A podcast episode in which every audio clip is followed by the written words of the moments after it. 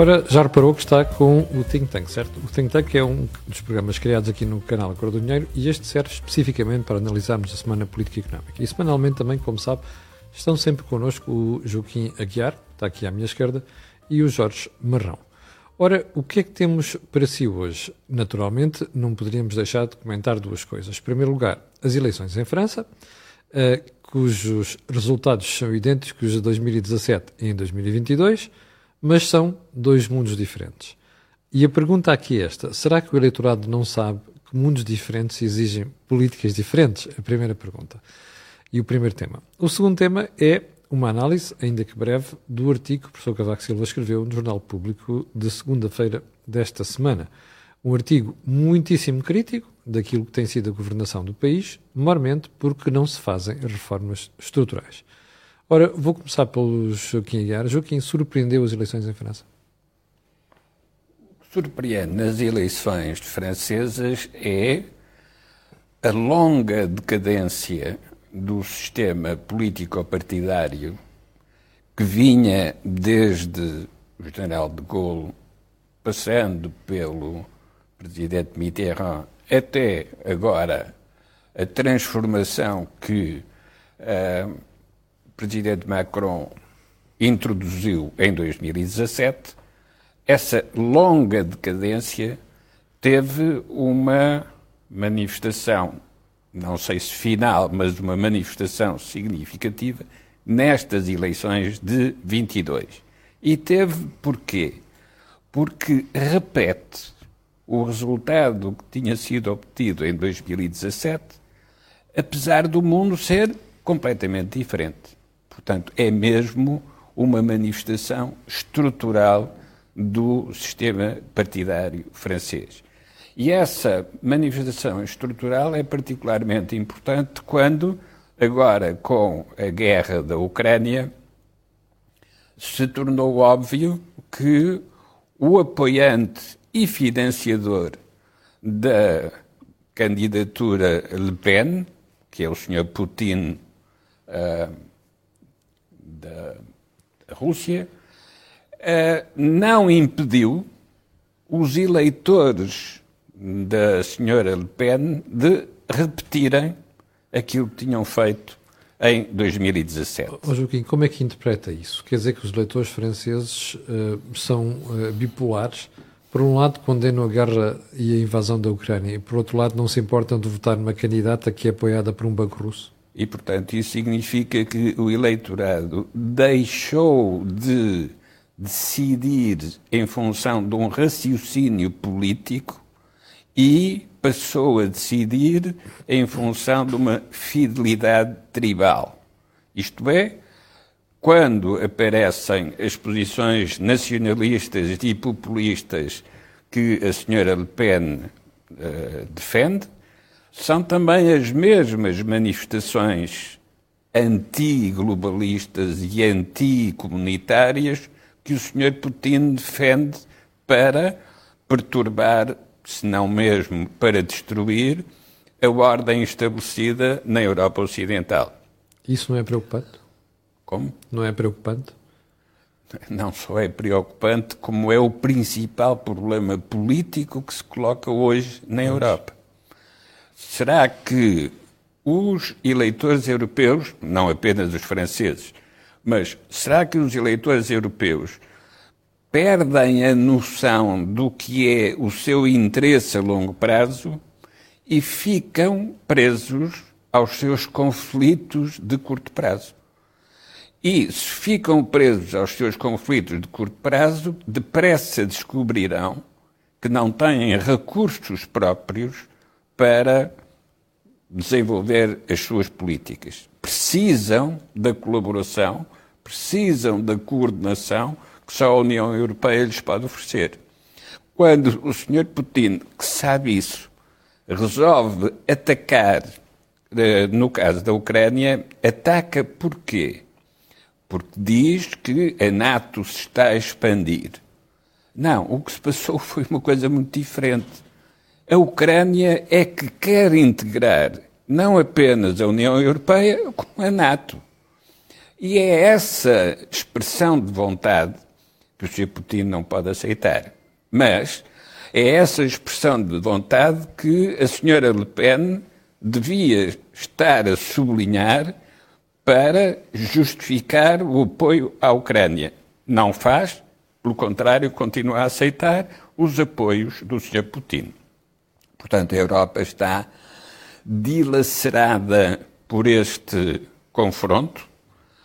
A União Europeia a consolidar-se e a tornar-se mais integrada do que era, o Sr. Putin a atacar deliberadamente essa União Europeia e a NATO, o que obrigará os Estados Unidos também a terem uma posição sobre a Europa que até agora não era essencial que se manifestasse. A partir de agora é, porque a partir de agora o que temos é a China de fora a assistir ao confronto da Rússia com a União Europeia e os Estados Unidos e a situação europeia condicionada por dois imperadores loucos, isto é, condicionada por Trump, que cria a América grande outra vez, uhum e por Putin, que quer a União Soviética grande outra vez. Já vamos voltar a essa parte, eh, Joaquim eh, Jorge. As eleições francesas produziram claramente uma, uma, uma, uma fragorosa derrota dos partidos tradicionais, tanto o Partido Republicano, neste caso a candidata Valérie Pécresse, e também o Partido Socialista com a senhora Anne Hidalgo. Um, por seu lado, Emmanuel Macron não tem partido. Ora, isto significa o quê?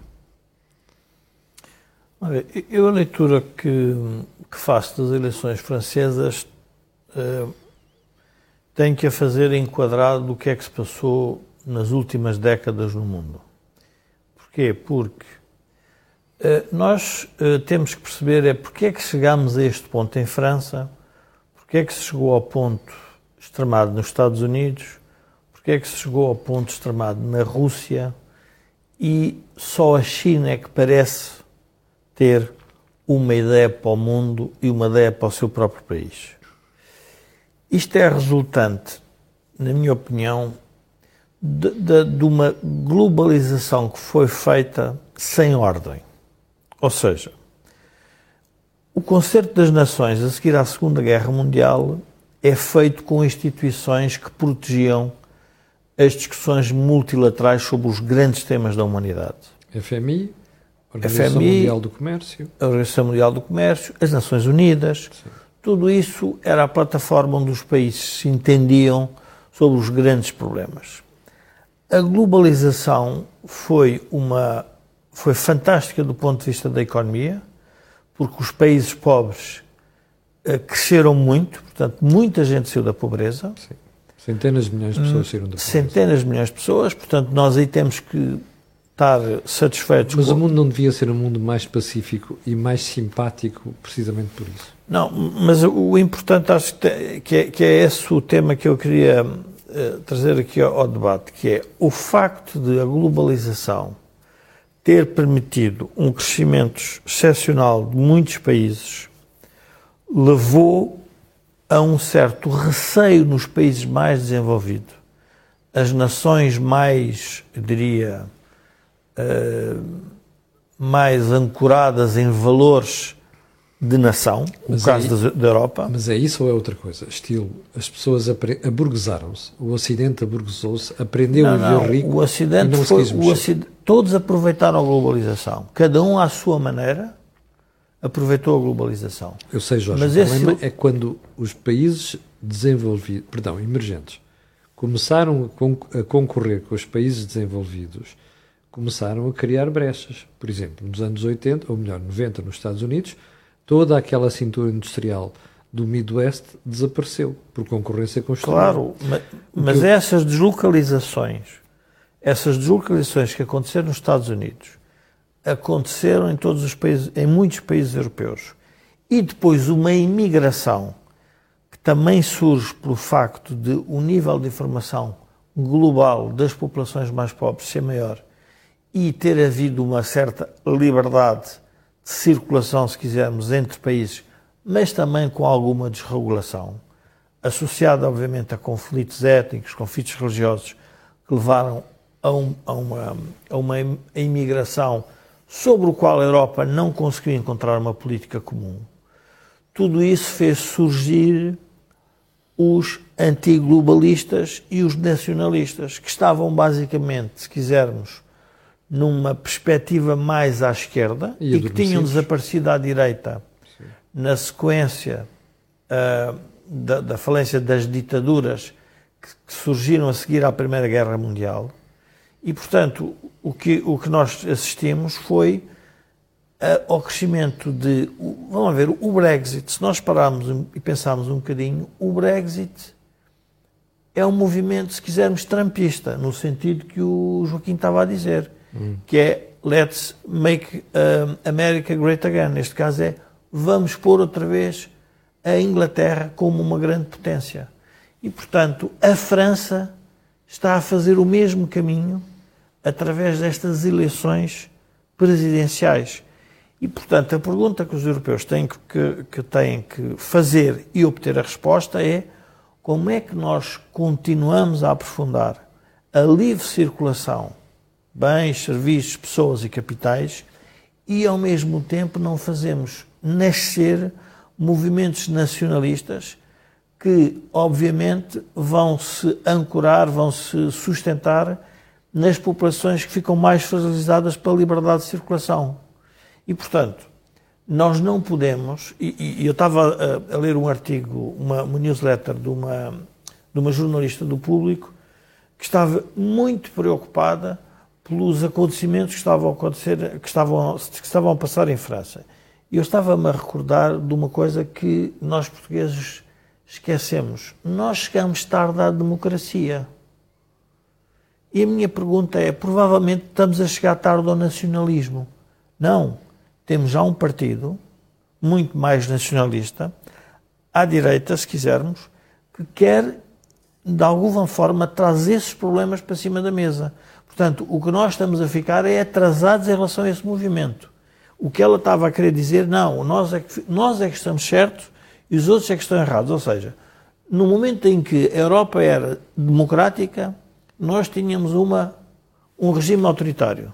No momento em que a Europa discute já, país a país, o nacionalismo, nós queremos discutir a globalização e o internacionalismo. Ora, isto não é possível. Portugal não, vamos ver, Portugal não domina nenhuma corrente do mundo. E porquê é que é importante falar nisto? Porque a França é um exemplo que pode ser bom, vamos ver, nunca será bom neste sentido. Macron vai ganhar numa sociedade fragmentada. Isto é evidente pelo, pelo... E o país vai ficar perdido ao meio e o país vai ficar partido ao meio. Tal como nos Estados Unidos com Trump. Tal, tal como os Estados Unidos. E, portanto, isto o que é que significa? Significa que é uma pequena vitória da Rússia que quis estabilizar o sistema ocidental, quer nas eleições americanas, quer no financiamento e na ajuda que teve a muitos partidos, ou muitas correntes doutrinárias, ou muitos uh, opinion makers, ou muitos ideólogos, muitos uh, sociólogos, filósofos, toda uma corrente intelectual que veio falar sobre os problemas da Europa. E nós não podemos esquecer, como portugueses, que o movimento, os ventos são europeus. Os ventos não são de Portugal. Portugal, nos descobrimentos, fez a diferença no mundo. Mas há muito tempo que não faz essa diferença no mundo. Está atrasado, foi atrasado em relação à Revolução Industrial, foi atrasado em relação à descolonização, foi atrasado em relação à democracia e agora temos-os, no fundo, e, e repara, oh Camilo, e isto que é muito preocupante, porque é um sinal de que a sociedade está realmente, eh, está, como eu digo, está anestesiada e está virtual. No momento em que nós temos, pela primeira vez, em que se explica a natureza do Partido Comunista e do Bloco Esquerda num conflito que pode estar associado a uma guerra séria, quando vamos discutir a Revolução de Abril, e quando vamos discutir as comemorações de Abril, queremos afastar algumas pessoas e queremos recuperar aqueles é que estiveram sempre do lado em que não queriam a chamada democracia burguesa e queriam a democracia o centralismo democrático. E, portanto, eh, Portugal tem que perceber o que é que está a passar em França, mas não pode atirar, se quisermos, a culpa, para, ou seja, a responsabilidade, ou seja, que o eleitorado francês está completamente louco. O eleitorado não está louco, o eleitorado está a responder a um estímulo. E qual é o estímulo? O estímulo é os reais problemas que têm e que Macron disse que ia resolver e não conseguiu resolver. E pior do que isso, tem aquele ar distante, arrogante, muito pouco ligado ao cidadão comum e, portanto, ainda acentua mais essa, distinça, essa destrinça entre a classe política e, e o trabalhador. Em França. Eu diria, isso não vai haver. Quando Macron, uh, querem associar Macron uh, às grandes empresas, ao grande capital, uh, na história da França, quer com Mitterrand, quer com Chirac, quer com com De Gaulle, a indústria francesa teve sempre ao lado dos presidentes franceses.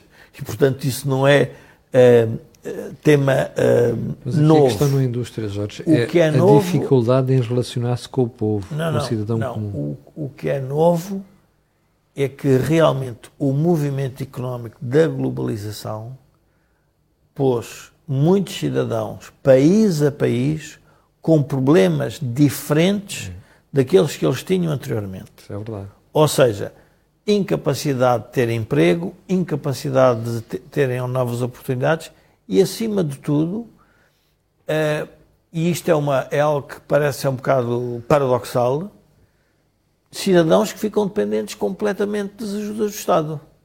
Portanto, estamos a criar uma, uma há pouco o Joaquim dizia-me, umas filas de cidadãos para guichês que o Estado vai criando ao longo da história. Portanto, a, a leitura que eu, que eu tiro das, das, da, das eleições em França é cuidado, porque o movimento é feito em França e vai chegar com certeza aos países do Sul mais rapidamente do que parece. E, portanto, nós temos que ter esse, esse cuidado adicional. Mas o cuidado adicional não é por movimentos ser, de serem catalogados movimentos de extrema-direita ou de extrema esquerda, ou seja o que for. Não é a questão da catalogação. É a questão das políticas públicas pós-resolver. Vamos a coisas concretas. Políticas públicas para a questão da imigração. Muito importante. Tem que resolver políticas públicas para os problemas de conflitos religiosos que se dão em certas zonas das grandes cidades, das grandes metrópoles. E que já existe. Qual é a solução para isso, Jorge? A França aí tem um problema gravíssimo, que são aqueles tem um problema gravíssimo.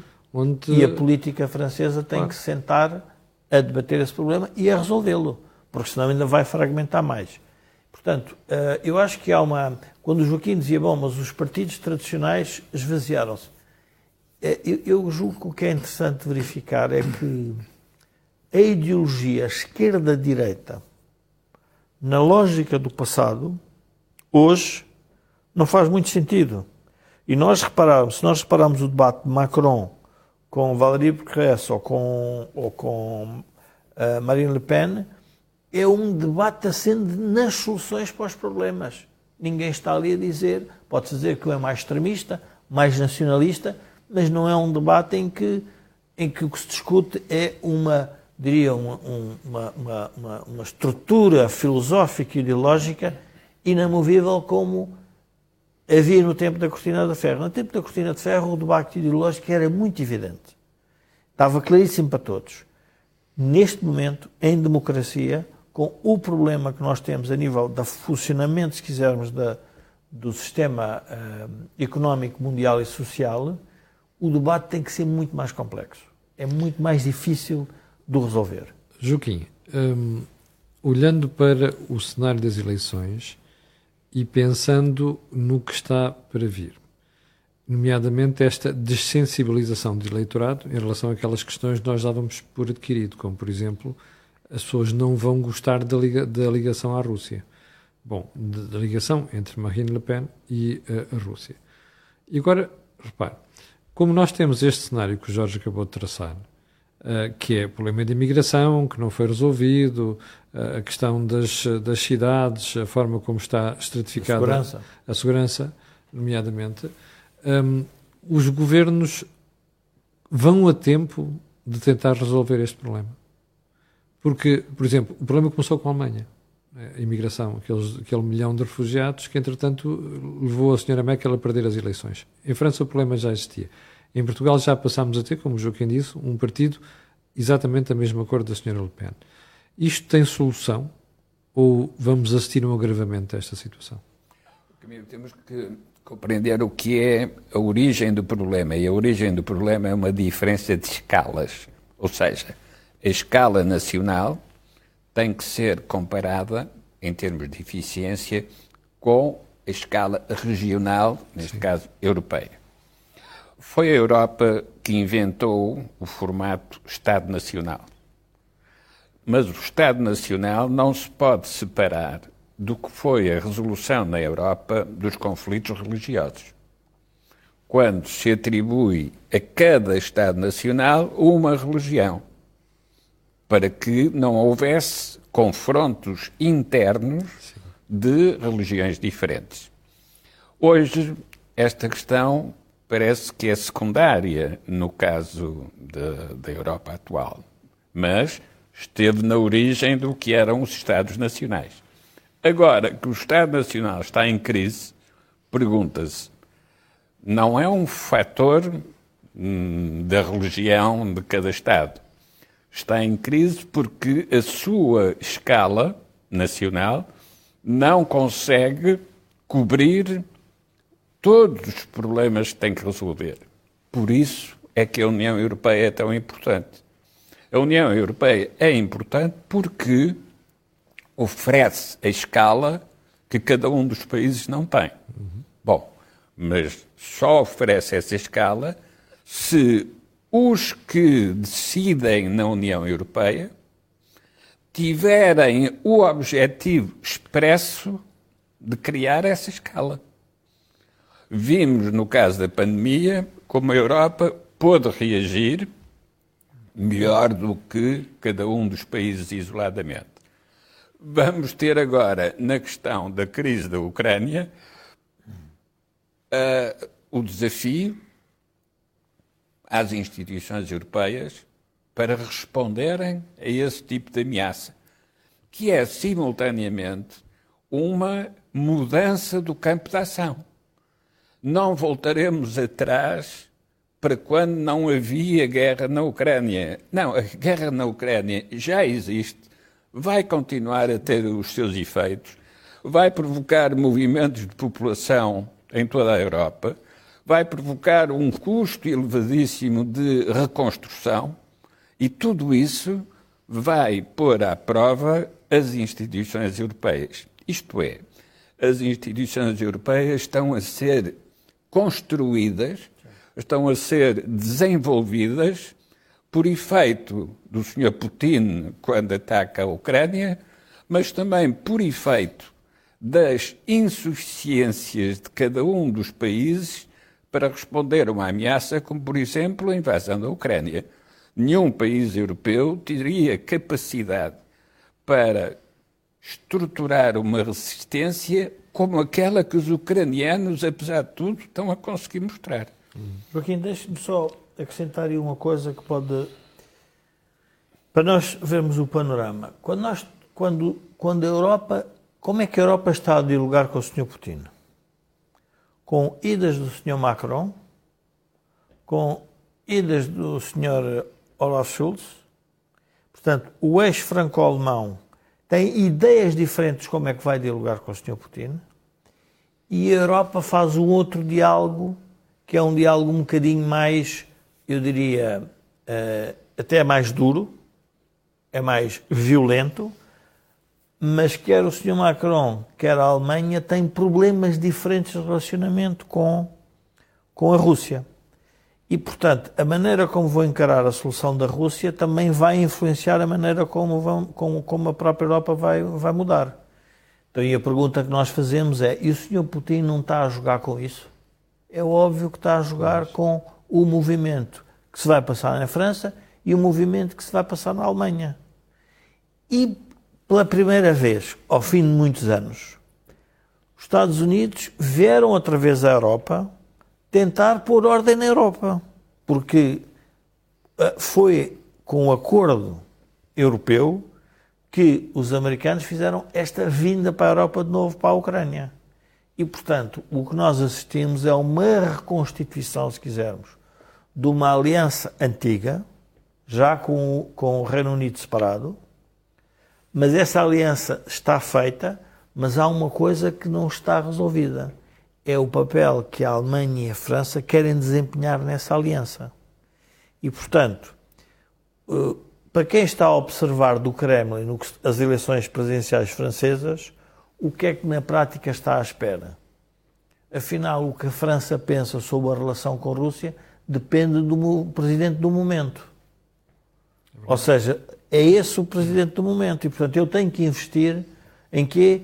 Na destabilização daquela democracia. E por isso é que para Portugal é muito importante que se volte que os países voltem à ideia da defesa de valores que não são só os valores da economia. Porque só os valores da economia não vão ser suficientes. Jorge, mas curiosamente a senhora Le Pen consegue este resultado porque alterou o seu discurso e passou a centrar a conversa na o como ultrapassar a crise, como não deixar empobrecer as famílias. Mas isso tinha a ver com a tal globalização. Sim. Certo? Mas a relação que provavelmente vai ter com a Rússia era diferente da relação que o Sr. Macron iria ter. Okay. Ou pode vir a ter. Onde é, que, onde é que eu estou a querer chegar? Eu queria chegar ao Joaquim é que, vamos lá ver, as peças estavam unidas com a cortina de ferro, ou seja, tínhamos, a, a, a aliança ocidental perfeita, e neste momento temos a desarmonia ocidental imperfeita, porque nem a própria, nem, nem somos, nem temos a harmonia nem a desarmonia. Temos, no fundo, um conjunto de, de no caso da pandemia, não é, não é, verdade, no caso da pandemia houve realmente uma intervenção, diria, pan-europeia, isso foi feito uh, de forma mais ou menos articulada e, e conseguiu-se de alguma forma. Agora, neste momento, com, com o tema da Ucrânia, não é isso que está a acontecer. Mas era mais fácil lidar com a pandemia, não é? É uma hum? coisa limitada no tempo, consegue circunscrever geograficamente. Lidar com a guerra e com as ambições imperialistas da Rússia é muito mais difícil. Não, eu quando digo é as instituições europeias responder a um problema europeu.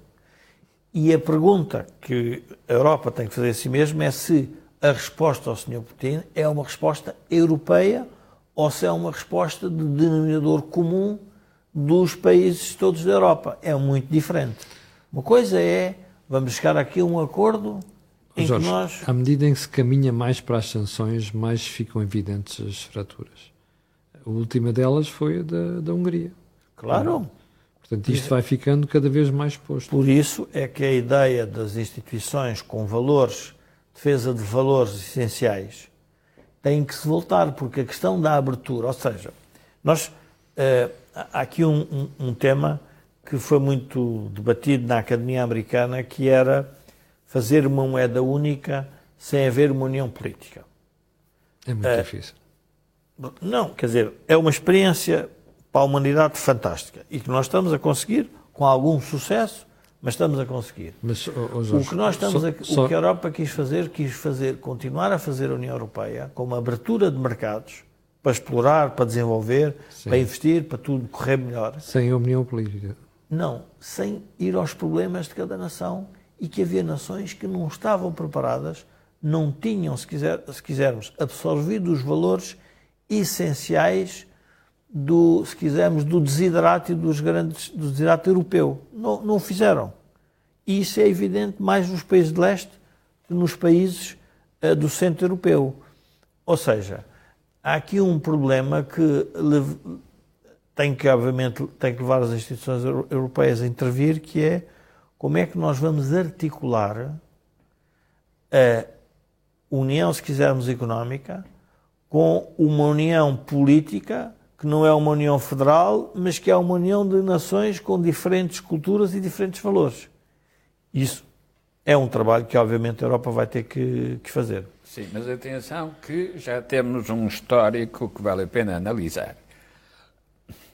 Eh, quando eh, a União Soviética se desagregou, Gorbachev, numa conversa com líderes europeus, diz: Nós vamos criar um problema à Europa porque vamos fazer desaparecer o vosso inimigo.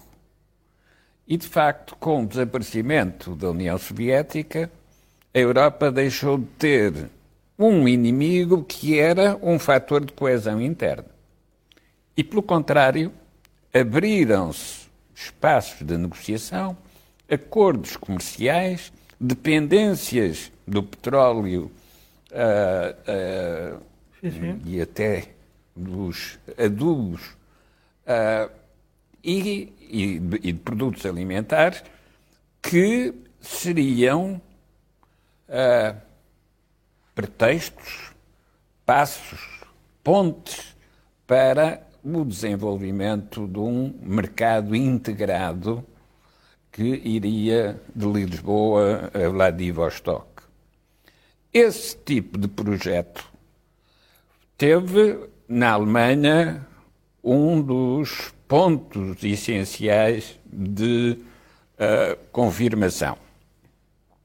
Hoje, com o Sr. Putin, que faz renascer o inimigo da Europa, de facto a Europa vai ter que resolver um problema de reintegração.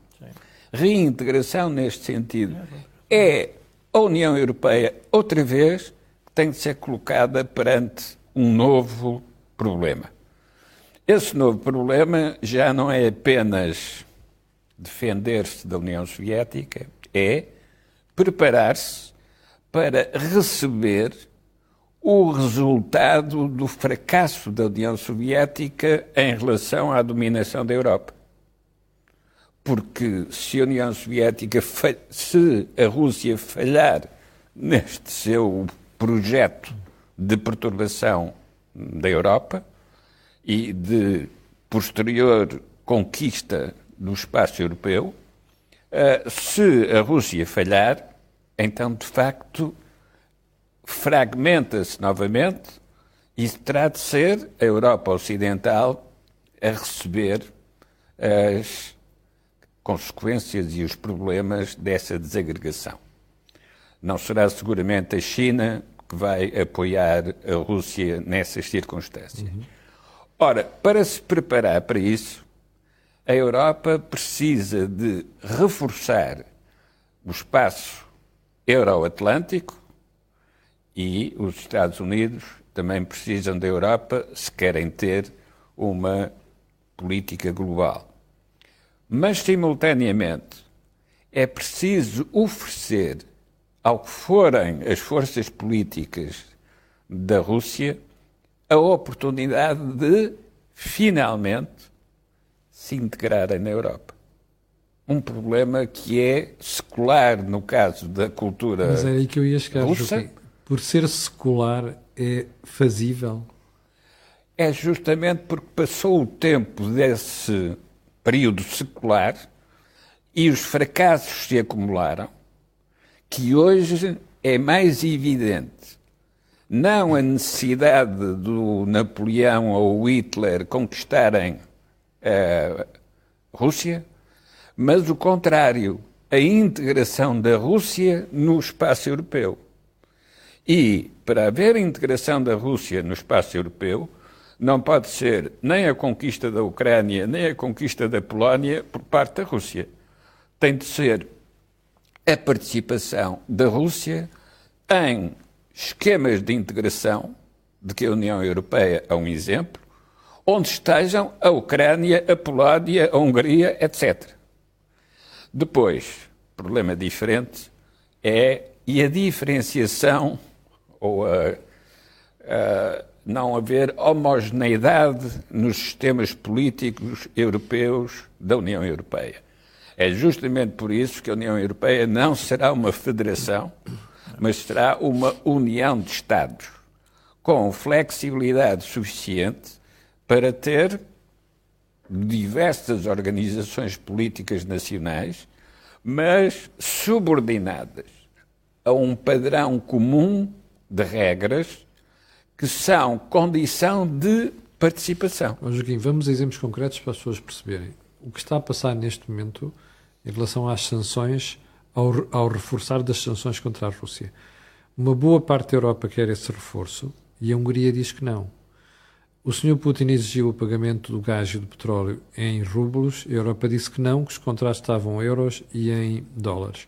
E o Sr. Orbán veio logo dizer: não, nós vamos pagar em rublos. Como é que se gera estas coisas? Com a saída da Hungria por violação do Pacto de União. Isto é. E se a Polónia fizeram mesmo? Tem de haver, tem de haver uma sanção. Sim. É o, o problema também das Nações Unidas. Tem de haver uma sanção para aqueles que violam Sim. um quadro de regras. Mas, para que essa sanção exista, é preciso que ela tenha sido previamente anunciada. Isto é, a Hungria só pode ser expulsa da União Europeia desde que previamente se tenham definido os critérios da expulsão. Isso vai ser um dos passos da evolução da União Europeia, que hoje tem um quadro genérico de obediência a regras comuns, mas que tem que ser mais detalhado e mais preciso para justificar a expulsão em relação à presença na União Europeia. Eu, eu acho que o, Joaquim está, está a falar num, tema que pode ser útil avançar. Pela primeira vez, se calhar, a União Europeia vai ter, vai ter que se pensar não como o resultado de uma união económica, mas como resultado, primeiro do que tudo, de uma união de Estados que aceitam um conjunto de regras comuns, Mas mas, isso- que não tem a ver só com a economia. Ó Jorge, mas isso já aconteceu em diversos momentos. Primeiro na economia, em 57. Depois com o Ato Único Europeu. E finalmente com a União Económica e Monetária. Porque, Mas tudo centrado na economia, Camilo. O tema, o tema central da não Europa... porque a partir daí começa-se com um grau de integração política muito grande. Não, e, não, o problema não, é que, e o problema é que aqui tu tens uma, uma, uma rejeição por parte de uma série de Estados. Não, mas nós estamos a falar primeiro política de imigração, política, Política externa, externa, políticas política de de segurança e políticas energéticas. Sim, Passa também por aí. sim. Portanto, o que andamos a dizer é que as- é como se eu faço parte de um clube, mas nunca posso ser expulso do clube porque o facto de eu participar no clube dá mais força ao clube economicamente. Porque pago uma cota e eu tenho, uma, eu tenho acesso àquele mercado. A Hungria está a fazer vender o acesso ao seu mercado, basicamente. Como quando foi a discussão do Brexit, que a Europa não queria que se fizesse, que, que, que que os ingleses saíssem do- do- da, da Europa. Mas centrou-se tudo nas questões de natureza do mercado, das condições. Que eu saiba, a Libra ainda existe, não estão na União Monetária. Portanto, já não era, não era esse o problema. Então era outro problema. Era a política de imigração que era contraditória dentro da Europa e a política de segurança que foi contraditória. E, portanto, provavelmente é um momento certo para a própria União Europeia ela repensar-se não como uma questão de união económica, mas como uma questão de união eh, de Estados que têm um conjunto de princípios e valores que todos têm que adotar. Como há pouco o, o, o Joaquim referia sobre a questão do, do, das nações quando tínhamos os problemas religiosos entre, entre os católicos e os protestantes. E isso foi resolvido. Portanto, foi resolvido, cada soberano poderia ter a religião que entendesse e, portanto, não era a religião que iria originar um, uma, então, uma estás a guerra. dizer que esta nova discussão da Europa devia começar por estas políticas e por, estas, por Como esta é União. evidente, não tem alternativa. Porque senão, É se não o que- fizer, o que, vai, o o que eu julgo que vai acontecer é o seguinte. Nós, nós estamos a abrir... Primeiro, há, uma coisa que, que esta crise na Ucrânia traz de novo. Para os europeus, a Rússia era inimigo. Hoje, não era. A Rússia não era considerada um inimigo. Foi considerada inimigo quando teve a interferência nos sistemas eh, eleitorais americanos. Mas não era considerado um inimigo, tanto que a integração dos oligarcas dentro da, do tecido económico e social europeu era brutal. E não é por acaso que a Europa utiliza as sanções económicas e as sanções também de natureza social pessoal contra os oligarcas. Portanto, não era inimigo. Mas o Sr. Putin criou um inimigo. Pois é, mas o problema da Rússia é esse. Não, não, mas criou o inimigo. A pergunta é: e qual é o interesse objetivo que têm a criar esse inimigo. Bom, e aí voltamos provavelmente à, à essência do próprio regime.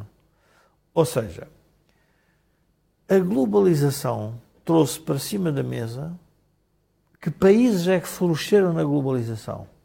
Floresceu a China, floresceram muitos países do, já do Sudeste Asiático já, tinham, já estavam a crescer, mas floresceram, os países que estavam na zona da esfera da União Soviética. E isso, obviamente, para o Sr. Putin, era uma demonstração de que o sistema estava a funcionar.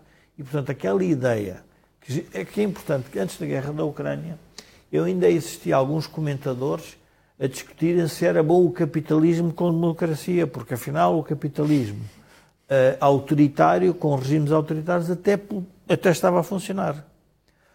Ora, o que nós estamos a perceber é que os regimes autoritários com capitalismo funcionam até certo, até ponto. certo ponto. No caso concreto da Rússia, o que nós assistimos é que a Rússia estava a ficar atrasada em relação aos países uh, de leste.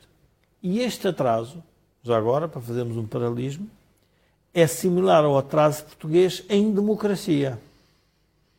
A pergunta é: o que é que em democracia gera um atraso no crescimento económico e o que é que em ditadura gera um atraso no crescimento económico?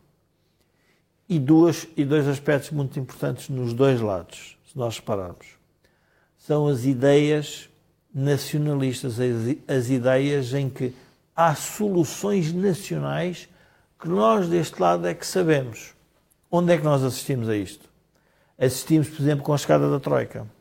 Com a chegada da Troika, era a chegada de um padrão de vida diferente do que nós temos. Nós não aceitamos. É o Partido Socialista não quis aceitar isso, depois de ter negociado, dizendo que o Sul era diferente. E o Sul que era? Éramos nós, temos sempre juntar nós, os espanhóis e os gregos. E italianos também mas nunca pusemos nesta equação os irlandeses, que por acaso também tiveram uma crise, que também foram ajudados e que resolveram de outra forma, adotando o quê? O regime anglo-saxónico uhum. sobre o desenvolvimento económico. Ora, é esta vantagem, eu diria agora, sendo um bocado jocoso e alguém vai ficar ofendido, do imperialismo americano, ou seja, do conceito de economia de mercado levado ao extremo, de liberdade económica em diversos setores, sem interferência permanente e dirigismo estatal, que começou a gerar crescimento económico em muitos países. E isso, obviamente, afetou todos os partidos que, por uma ou outra maneira, quiseram ou manter o poder ou não deixar que houvesse essa interferência externa. E, portanto, acho que é uma lição também interessante nós observar, quer dizer, aprendermos com o que se passou de um lado e do outro ao fim destas décadas de globalização. Sim. Joaquim, vamos ao artigo do professor Cavaco Silva. Uh, também não é uma surpresa uh, o artigo do professor Cavaco Silva no público. Não é uma surpresa, é uma crítica objetiva à ausência de reformas e, e o, o, antigo Presidente da República chega, chega, mesmo a dizer bom, a única área onde tenta mexer com o PRR é na administração pública, tudo o resto está por fazer. Um, normalmente, quando Cavaco fala, isto acaba por agitar muito a, a esquerda. Mas a verdade é que a crítica está certa. Ora, bom, eu, eu, penso que a própria personalidade do professor Cavaco Silva uh, se ajusta a só falar quando a evidência o torna certo no que disser, Exato.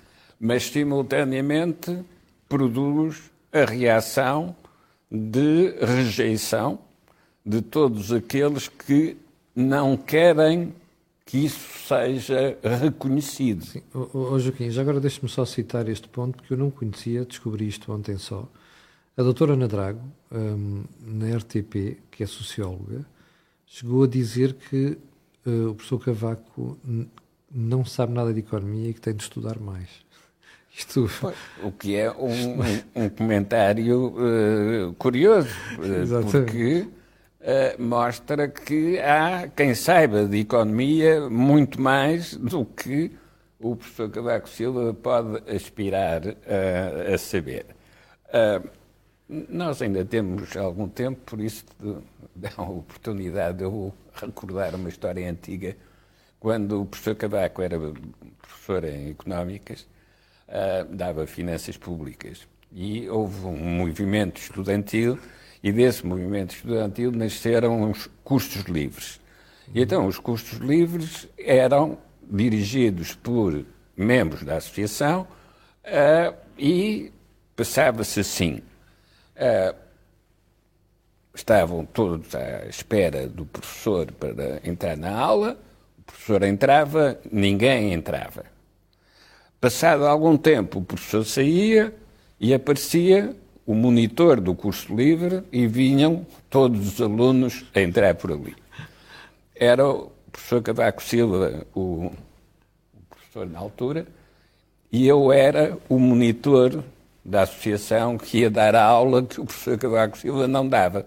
Bom, uh, mais tarde uh, encontramos-nos em diversas situações e, como é evidente, tendo em conta a personalidade do professor Cavaco Silva, seria de esperar que ele detestasse estar a falar comigo. Não, pelo contrário. Uh, ficamos amigos desde esse tempo uh, em que eu, como a Ana Drago, dizia o professor Cavaco Silva não sabe nada disto, quem sabe sou eu, e, portanto, os alunos vinham-me ouvir a mim e não a ele. Ora, não posso esquecer esta minha história quando analiso as coisas que o professor Cavaco Silva faz. Já fez uma outra importante sobre a boa moeda e a má moeda na, na, política.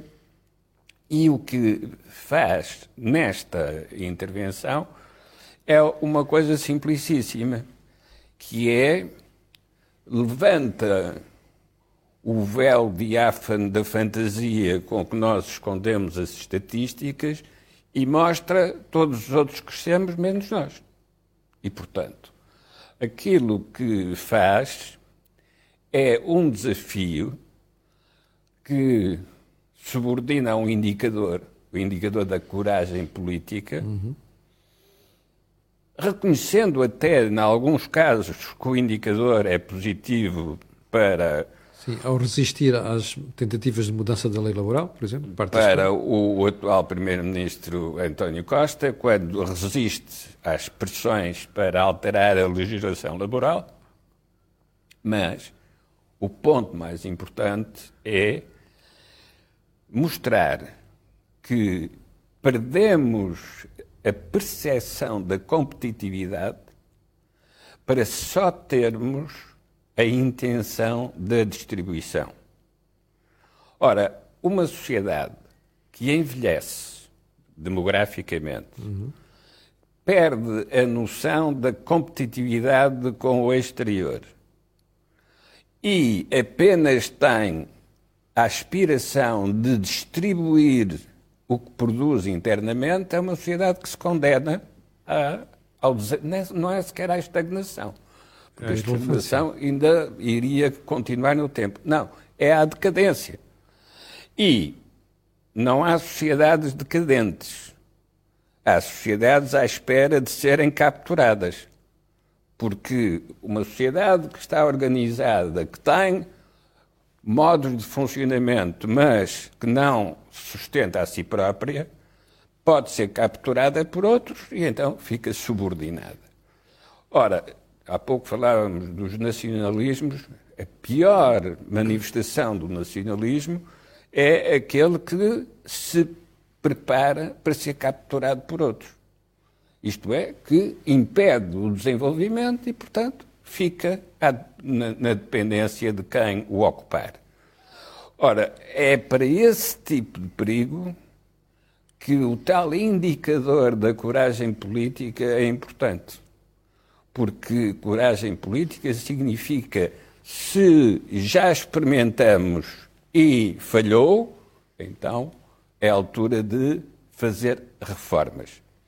Agora, não podemos esquecer que já o Afonso Costa, dirigente da origem do atual Partido Socialista, na altura chamava-se Partido Democrático, já o Afonso Costa dizia na Primeira República ninguém pode governar contra o Partido Democrático.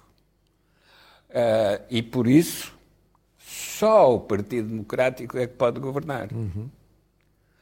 Era a mexicanização antes de saber o que é mexicanização, isto é, um partido dominante que não pode ser retirado do poder, mas que também não resolve os problemas da sociedade onde eh, ocupa o poder. É para esse tipo de perigo que o indicador da coragem política é particularmente significativo. Porque é preciso coragem política para, estando a dominar uma sociedade na qual se tem maioria absoluta, introduzir reformas estruturais para que a sociedade não fique dependente do exterior, pela dívida ou, mais tarde, pela ocupação. Ora, hoje o Partido Socialista está nessa situação. O Partido Socialista tem maioria absoluta, e tem uma crise para a qual não tem os instrumentos que lhe permitam responder só por si. Portanto, o Partido Socialista pode estar condenado a entrar na decadência ao mesmo tempo que produz a decadência do país.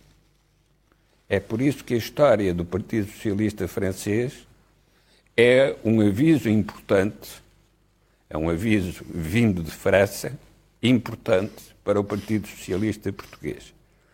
E se alguma coisa António Costa devia fazer era refletir sobre aquilo que o professor Cavaco Silva diz na, no artigo que publicou.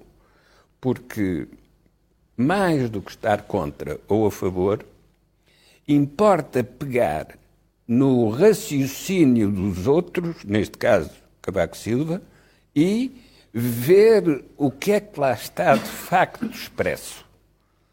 E eu, repito, o que lá está expresso é retirou-se o véu diáfano da fantasia e apareceu a nudez das estatísticas.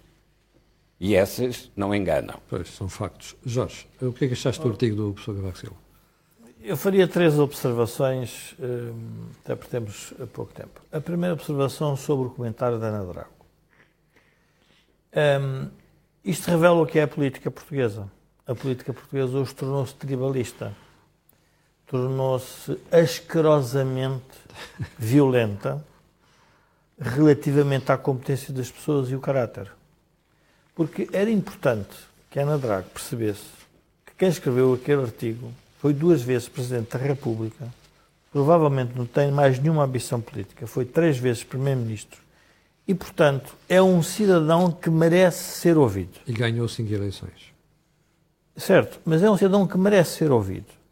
Merece ser ouvido porque presume-se que o que ele quer dizer é para bem de todos nós. Porque foi por isso que nós lhe demos o poder. Ora, esta visão da política manicaísta de que o meu adversário, tudo o que ele diz, não faz sentido, é perigosíssimo porque afasta o cidadão do debate sério que é mas o que é que este senhor quer dizer? Pronto. E agora vamos ao que ele quer dizer. Eu faria uma outra observação sobre, que também a ver com esse comentário da Ana Drago. Nós tivemos há pouco tempo numa, numa ação em conjunto em que há um dirigente político que nos diz que ficou escandalizado quando uma universidade quis pôr em causa a competência de um ex-primeiro-ministro de Portugal, que era o Pedro Passos Coelho, para dar aulas uh, na, numa universidade. Ora, isto revela um outro problema, que é o desrespeito que as instituições têm sobre a política e a política também se dá ao próprio desrespeito. E, portanto, a ideia de que ele não sabe de economia ou que sabe é indiferente pois. na exata medida em que ele teve responsabilidades para gerir a economia e para introduzir as grandes alterações da economia, coisa que a doutora Ana Drago nunca terá na vida, nem perceberá o que é que isso quer dizer, nem tem noção do que é que está a dizer. Uhum. E, portanto, falta-lhe essa experiência eh, e que, portanto, nós só podemos atribuir, eu só atribuo isso a esta concepção tribalista da política, que, que eu não, não vou perder muito tempo com isso. Agora, onde é que o professor Cavaco Silva, quando diz a retórica é mentira e não produzem crescimento? Nós temos uma inflação numa zona monetária que não é o escudo, sim, sim. é o euro. Portugal representa 1% da zona euro. Portanto, significa que o problema é a avalanche, ou seja, o terremoto é de tal ordem que nós vamos ser, diria, engolidos Exatamente. por todas as decisões que aparecerem relativamente à inflação. E, portanto, tudo o que o Sr. o Dr. António Costa disser sobre isso é melhor estar calado porque a solução do problema é uma solução europeia e que nós não sabemos qual é. E, portanto, o debate que está, que está a acontecer, hoje ao Financial Times já aparecia alguém a dizer que estávamos a ficar atrasados em relação à, questão Olha, dos esse alguém é, foi só o Chief Economist do Temos BCE, a recuperação da pandemia em todos os países europeus. Temos os déficits que tivemos que ter por causa da pandemia. Temos uma dívida pública que, com base nas teorias socialistas e a última agora fantástica, que ele chamaria que é tributação sobre os lucros inesperados e controle de preços, só me faz lembrar que vamos voltar aos tempos da União Soviética. E o Sr. Putin não saberia que tinha aqui alguns colegas que se lembravam dos lucros inesperados e do controle de preços. Portanto, quando eu vejo um, quando eu vejo um governo com, uma, com, uma, com um problema de uma dimensão brutal que é a inflação, com um problema de dívida pública impagável com base nos, no, no, crescimento uh, anémico que temos. Uh, quando vejo a questão da resolução da pandemia e quando vejo um problema geopolítico e vejo um, um presidente a escrever aquilo, eu acho que era um momento de todos pararmos com, com alguma enfim, humildade, irmos para casa e pensar o que é que nós vamos fazer com isto. Ora, o que se está a fazer é o que eu chamaria a criação de um país virtual, que é o país das estatísticas falseadas. E o exemplo que eu, que eu dei, lembrei-me de para um artigo do, do Jornal Negócios, é a ideia do Cristiano Ronaldo. Nós temos dois Cristiano Ronaldos. Temos o Cristiano Ronaldo verdadeiro, que está fora de Portugal, paga impostos lá fora, é um tipo fantástico, é, portanto, tem, tem cómics em todo lado e que nós adoramos. De o...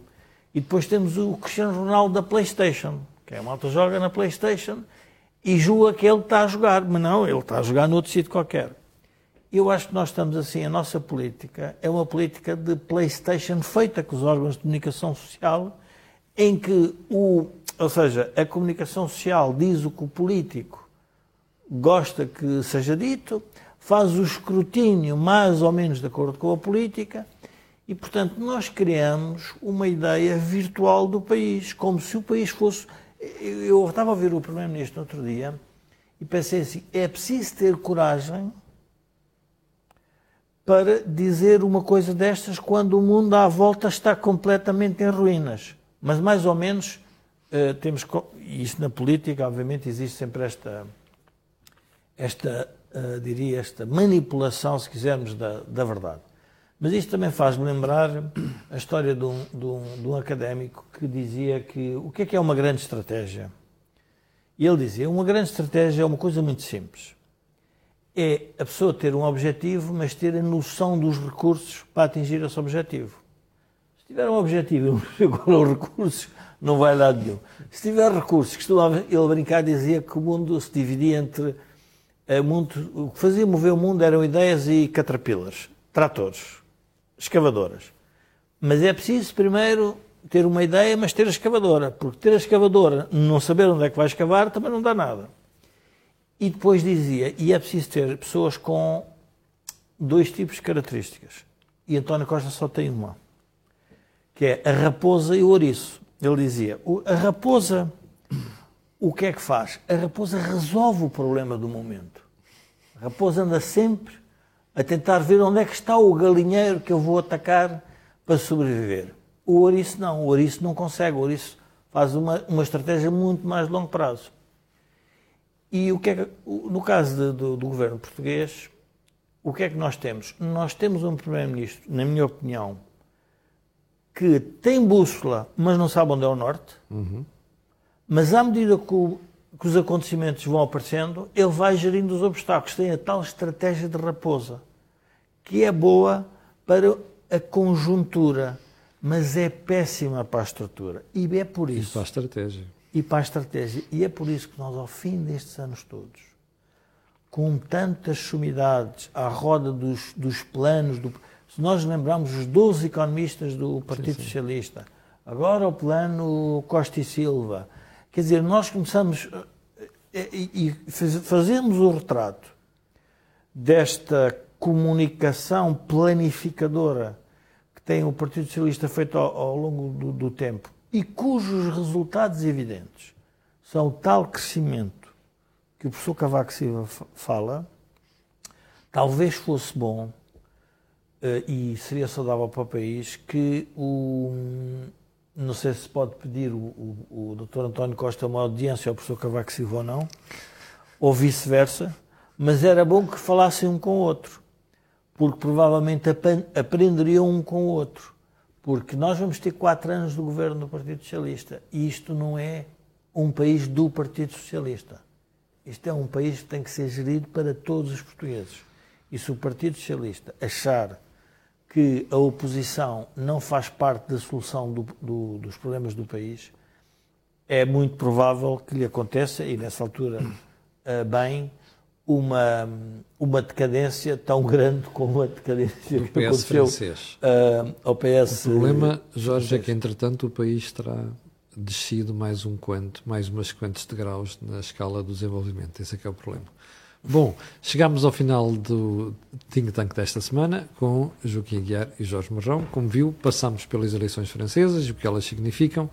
Analisámos também a conjuntura internacional com base naquilo que é a invasão da Ucrânia pela Rússia e terminámos no artigo de Cavaco Silva. Eu conto consigo na próxima semana, voltaremos à emissão na terça-feira às 18 horas. Peço desculpa também por termos tra transferido a edição de ontem para hoje, para quarta-feira. E para o final fica aquele pedido sempre, sobretudo às 1.200 pessoas que estão aqui em direto a ver o programa, que é colocarem um gosto e fazerem partida nas redes sociais. E você sabe também porquê é que aquilo que houve aqui não houve em mais sítio nenhum. Fique bem, até à próxima terça-feira. Quanto a mim, já sabe que amanhã de manhã estarei aqui em direto para lhe fazer a análise política e económica do que, do que sucede em Portugal. Muito obrigado e até amanhã às 8.